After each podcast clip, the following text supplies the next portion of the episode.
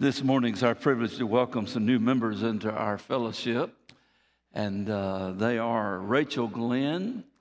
Uh, she is Christian Taylor's fiance. If you've not met Rachel yet, she is a wonderful young lady, godly young lady, and we're glad to have her to become a part of our fellowship. I didn't see Rachel. Is Rachel here? Right, right over there. Yes.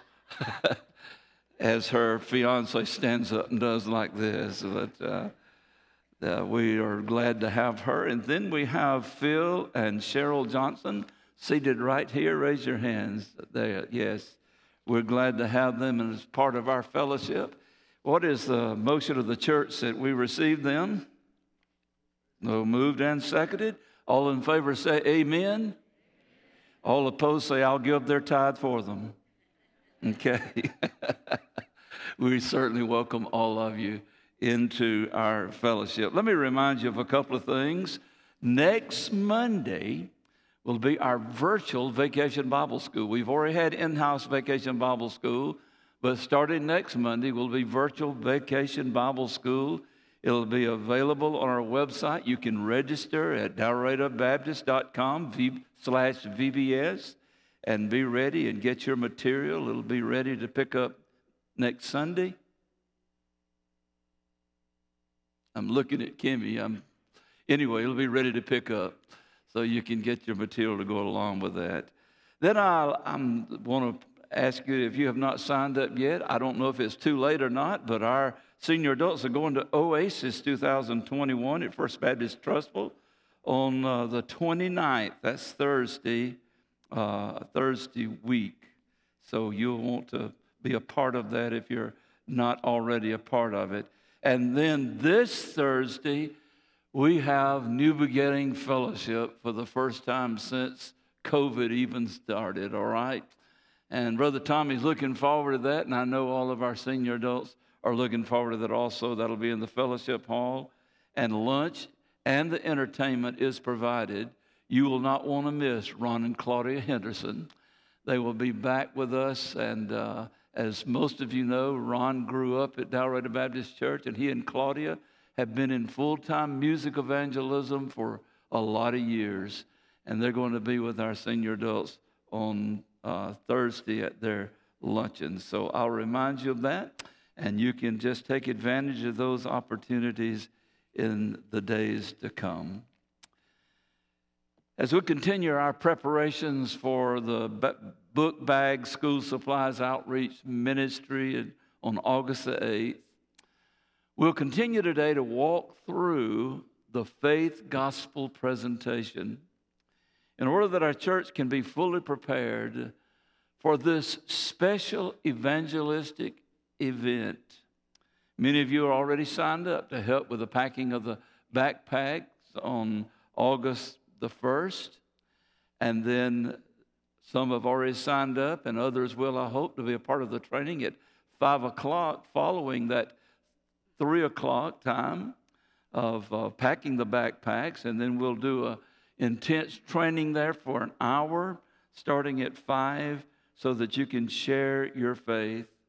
And if you've not yet done so, let me encourage you to sign up to be a worker at the outreach mission that we're going to have on August the 8th of the Backpack School Supply giveaway. This must be a total church involvement and endeavor in order for it to be successful. I trust your church family can count on you to be a part of this very special event.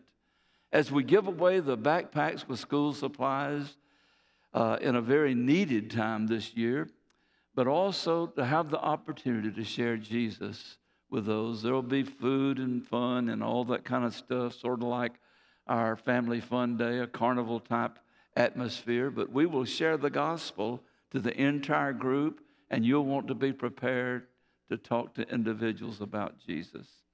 In order that we might be prepared for this church wide mission, as you know, I've been preaching through the faith outline for delivering the gospel uh, for the past several weeks. I want your hearts and your minds to be saturated with the truth that is contained in the faith outreach ministry. It has an outline or just words and a little bit of supporting scripture. There's really not a whole lot to memorize. But I'm going through this so that you may have a better understanding of what this gospel is we're presenting, how in depth the message is, and that your heart will be so saturated with the truth of Jesus and his coming and his death on the cross and his resurrection and the forgiveness and a life eternal in heaven that is offered because of that.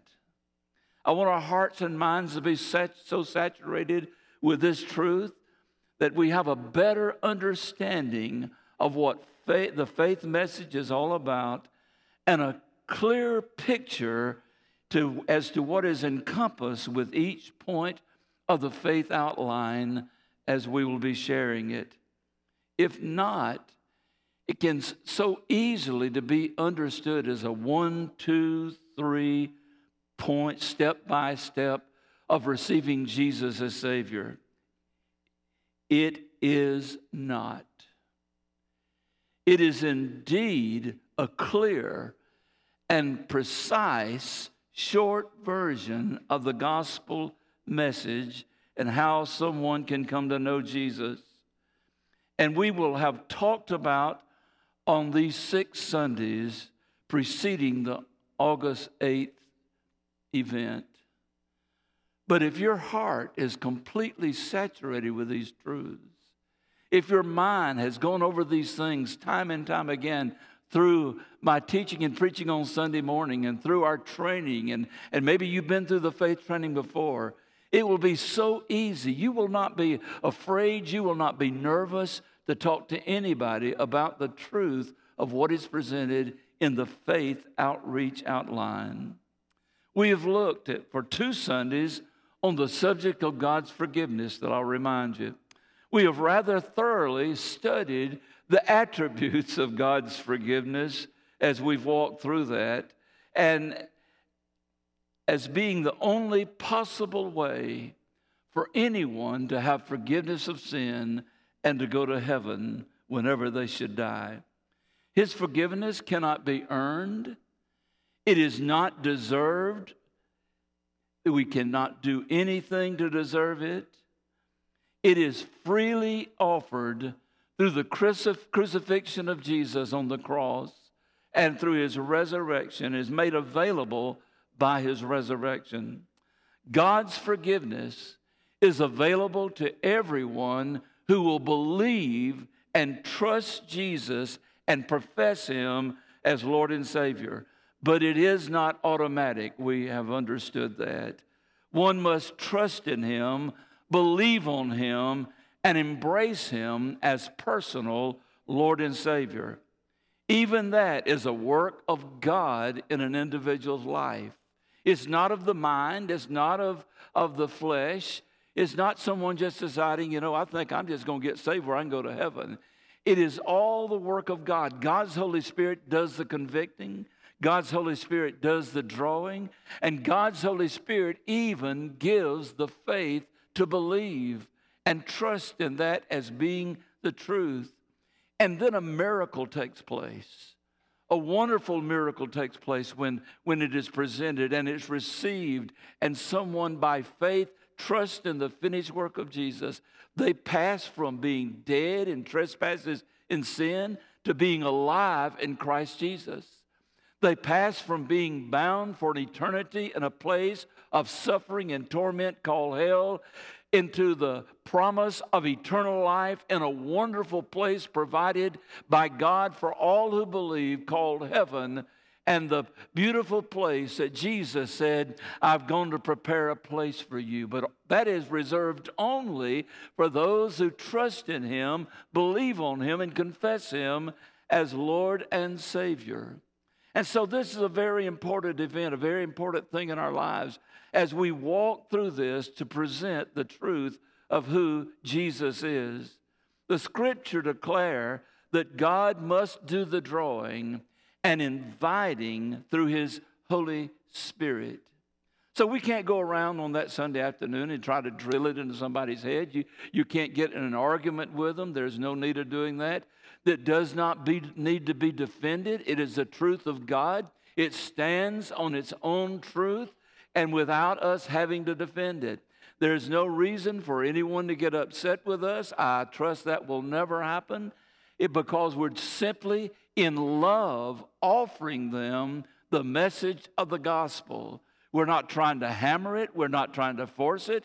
We cannot do that. We cannot change a person's heart. We cannot, we cannot cause a person to believe on the Lord Jesus Christ. We cannot force them and even persuade them through all of our knowledge and abilities and our persuasive powers to trust Jesus as Lord and Savior. That part is totally the work of God. Matter of fact, salvation in its totality is the work of God and not of man in any way. Our job is, as those who have already believed, already trusted in Jesus as Lord and Savior, just to be the instruments through which the gospel passes, to be that one that will be willing to be used of God and share what Jesus has done for us share what He has done for them, and offer them the opportunity to receive Christ as their Lord and Savior. Today, we want to look at the third letter of faith. We've looked at forgiveness, we've looked at A, uh, available but not automatic. And today, we want to look at I, impossible. Impossible. It is impossible for God to allow sin into heaven. Now, I know folks say, well, nothing is impossible with God. Isn't that what the scripture says? Yes, but God has chosen in His own wisdom and in His own will that there's some things He will not do. And because He has made that choice and made it evident in His scripture that that is His choice, that the only way to die and go to heaven, the only way to live forever is through what his son has done on the cross by dying a death and suffering a penalty that every person should suffer. And he did it for us. And by believing and trusting in that finished work and asking him to save you, a person can come to faith in Christ and be gloriously saved. Now, that sounds basic and fundamental. And some would consider unnecessary to mention that God will not allow sin into heaven. But there is so much involved in that simple statement of it's impossible for God to allow sin into heaven. The scripture teaches us, the scriptures teach us that God is light and in him there is no darkness at all. In other words, God is holy. God is purity. God is righteousness. And in his purity and holiness and righteousness, God has no sin whatsoever. And he will not fellowship with sin. That same passage goes on to say if we walk and live in darkness and sin, we cannot be in fellowship with God because he is holy, he is pure, he is righteous, he is sinless. Therefore, he will not allow sinful man to have fellowship with a holy God and live in heaven with him. It is only through the forgiveness that is offered through Jesus Christ, his Son. You know, there are a lot of religions in the world. Matter of fact, some of that is constantly being forced down our throats. And everyone wants to say, every, eh, you know, wants us to say that all religions are the same and equal. And, and listen, I respect what someone else believes. I'm not going to get in a shouting match with them. I'm not going to get in an argument with them. I take them at what they say, but I'll be willing to share the truth of what God has done and who Jesus is. But there are a lot of religions. But did you know only Christianity, hear this, only Christianity knows the Savior. There is no other religion in all of the world that has a Savior. No one else has ever died for the sins of his followers. No one else has been resurrected from the dead to give life to his followers. You see, Jesus is the only Son of God.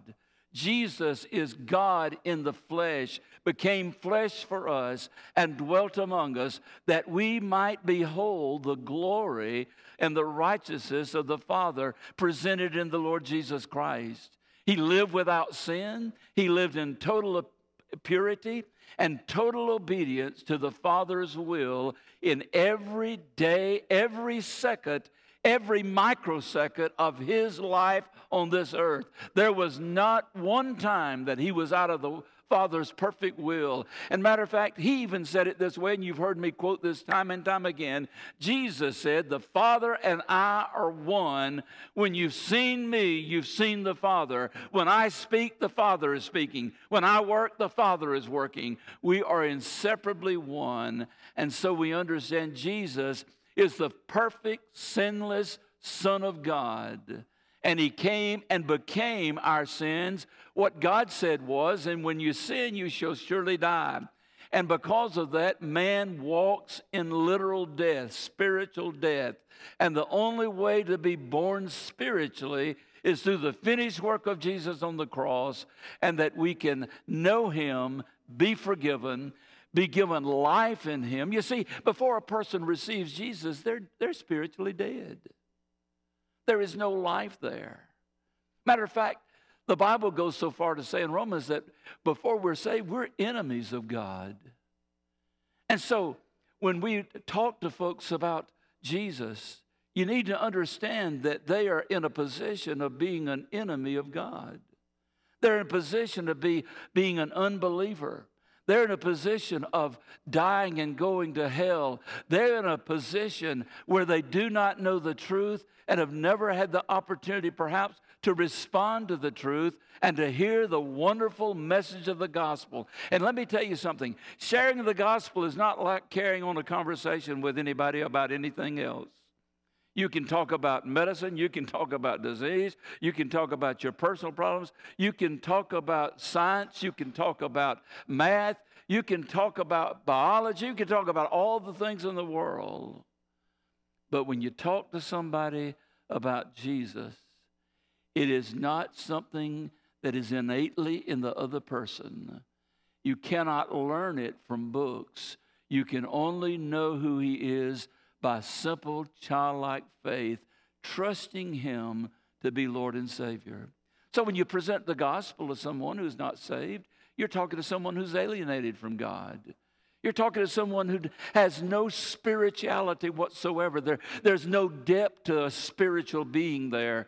They are spiritually dead. They are lost in trespasses and sin. They have no hope of eternity. They're just living life, hoping that somewhere when they die one day, they're going to go to heaven. You know, everybody thinks, if you walk around and talk to folks about it, everybody thinks everybody's going to heaven when they die. If you don't believe it, go to the funeral home with me sometime and walk in and find a family there that the loved one has never darkened the door of the church, has used God's name only in vain, and has lived a hellacious life. And that sorry, unsaved, and I use the word sorry loosely, that unsaved individual lying there in that coffin, dead as a doornail, no life whatsoever, not in that body, nor in the spiritual part that has departed. He has no life, and they'll say, Oh, he's in a better place than we are. Let me tell you something. He's not in a better place than we are. Outside of Christ, there is no hope of heaven. Outside of Christ, there's no hope of living forever. Outside of Christ, there is no way to receive that offer of God's forgiveness. Outside of Christ, there is nothing to live for or nothing to gain. But oh my goodness, in Christ, in Christ, we find the truth. We find life. We find forgiveness. We find love. We find peace. We find joy. We find belonging to a fellowship in Christ Jesus, and we find the most wonderful life that can ever be had, and that's to know Him as Lord and Savior. But those we'll be talking to, many of them have, now there'll be some Christians here, I understand that, that aren't part of our church, and, and we'll just love them and, and, and tell them if, if they really were right, they'd become a part of our church, right? no, we'll just invite them to be a part of our church and come and worship with us. But most of those will not have any relationship with Jesus. They've never heard the simple truth of the gospel. They've never heard that there's only way, one way to go to heaven. No one has ever confronted them. But let me tell you something about the faith presentation. I've experienced it time and time and time again. I never cease to be amazed. When I start presenting the faith message, it's simply the gospel, just declaring it in a simple outline, of F A I T H. And you walk through that outline, you start out with a diagnostic question What do you think it takes for a person to go to heaven? And you'll get all kinds of answers. Most of the folks, I think, well, if you do good, you'll go to heaven. You know, I, I think if you treat folks right, don't steal and don't murder anybody, you go to heaven. Well, those are all fine things and a wonderful way to live, but none of those things take you to heaven because they don't cover up, they do not get rid of the sin that is innately part of every human being. And so you just simply say, can I simply say, can I tell you how the Bible answers that question? How God's word answers that question. And you just walk through that just simply. It's a matter of forgiveness. And that forgiveness is available. It's not automatic. Not everybody receives it because not everybody will trust in the Lord Jesus Christ. For you see, the reason that's necessary is because it is impossible for anyone to go to heaven that is not trusted in God. Why? Because God will not allow sin into heaven.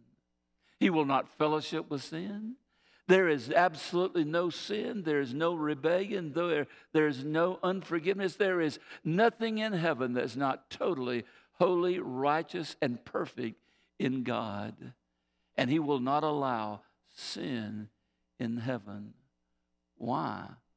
Because He's a just God. He is a just God.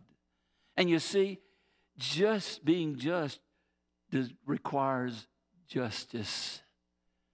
And he is the one who requires justice. And the penalty of sin is death, spiritual death. And spiritual death means you're alienated, separated away from life in Jesus Christ.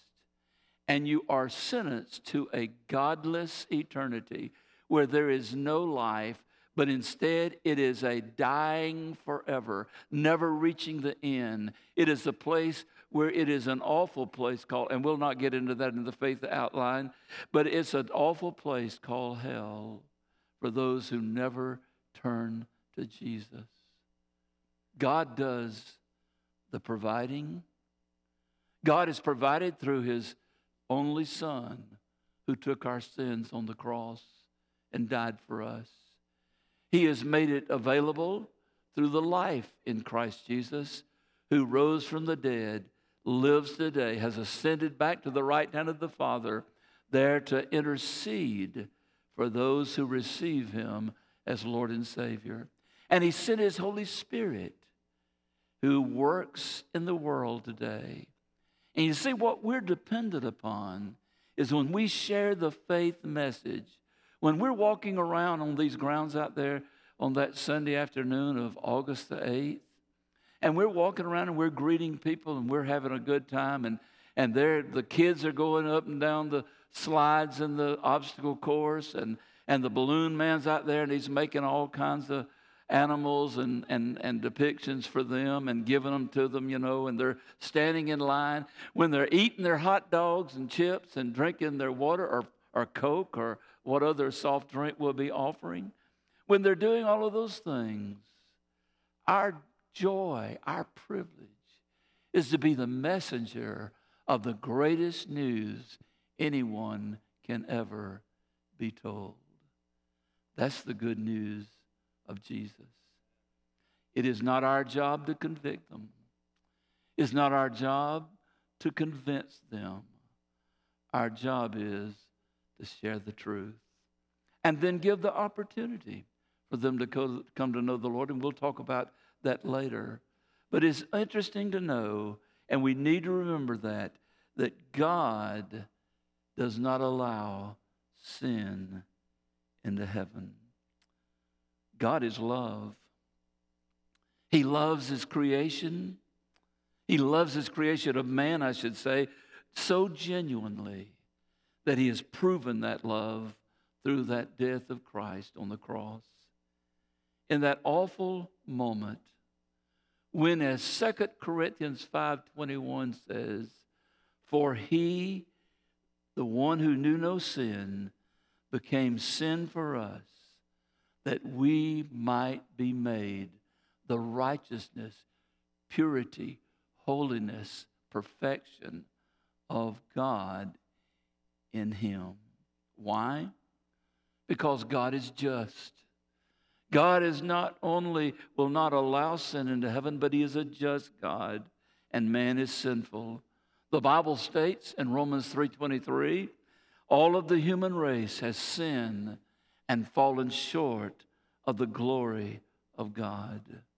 So God provided a way.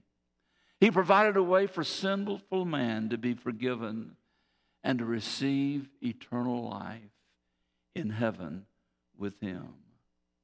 Next week, we'll talk about how does sinful man receive eternal life. But perhaps in this very room, or you walk, watching at home, you've never come into a saving relationship with the Lord Jesus. You've heard the gospel maybe time after time. Perhaps you've been in a situation where someone else was sharing their faith and their testimony. Maybe you're old enough to have heard Dr. Billy Graham preaching his crusades many times, or you've seen some of the videos of him preaching and heard him. Perhaps you belong to a group that meets occasionally and someone opens up with a devotion and you've heard the truth of God's word, but you've never trusted Jesus as Lord and Savior. What a great opportunity. What a wonderful day to say, Yes, Lord, come into my life, be my Savior and give me forgiveness, everlasting life. We invite you to do that today. If you're at home, I invite you to pray this prayer that I'm going to, to voice. If you're here in the room, I invite you to pray this prayer. And when the invitation is given, if you would like to come, I'd love to talk with you and share with you that you can express your faith in the Lord Jesus Christ. If you're at home and you pray to receive Christ, please call me tomorrow at 272 2412, our church number, and ask for Brother Rick, and I'll be glad to talk with you and perhaps even meet with you so that you can know Jesus as Lord and Savior. Let me tell you something. What we're doing is important. What we're talking about is the gospel message. What I'm preaching through is to give us a saturation of what the gospel is all about, that our minds can not have to stop and pause and think about it. It's just a part of who we are that we know these things and we can share it because we've experienced forgiveness in Jesus. We know life in Him. We know the truth of the gospel. And what a joy we have to be able to share it everywhere with everyone. If you'd like to pray that prayer, you can just pray it after I state it. Father, I believe that Jesus is your Son. I believe that He came born of a virgin and that He lived a perfect, sinless life And Father, I believe that He went to the cross and died for my sins so that I could have forgiveness. Lord, I admit to you, I am a sinner. I'm in need of your forgiveness. So, right now, I believe on the Lord Jesus. I ask him to come into my life and heart and to be my Savior. And Lord, forgive me and give me that everlasting life. Thank you that you promised whoever would call on the name of the Lord would be saved. And I call on you and trust you to save me. In Jesus' name, amen. If you prayed that prayer, you know what to do. Let's stand together.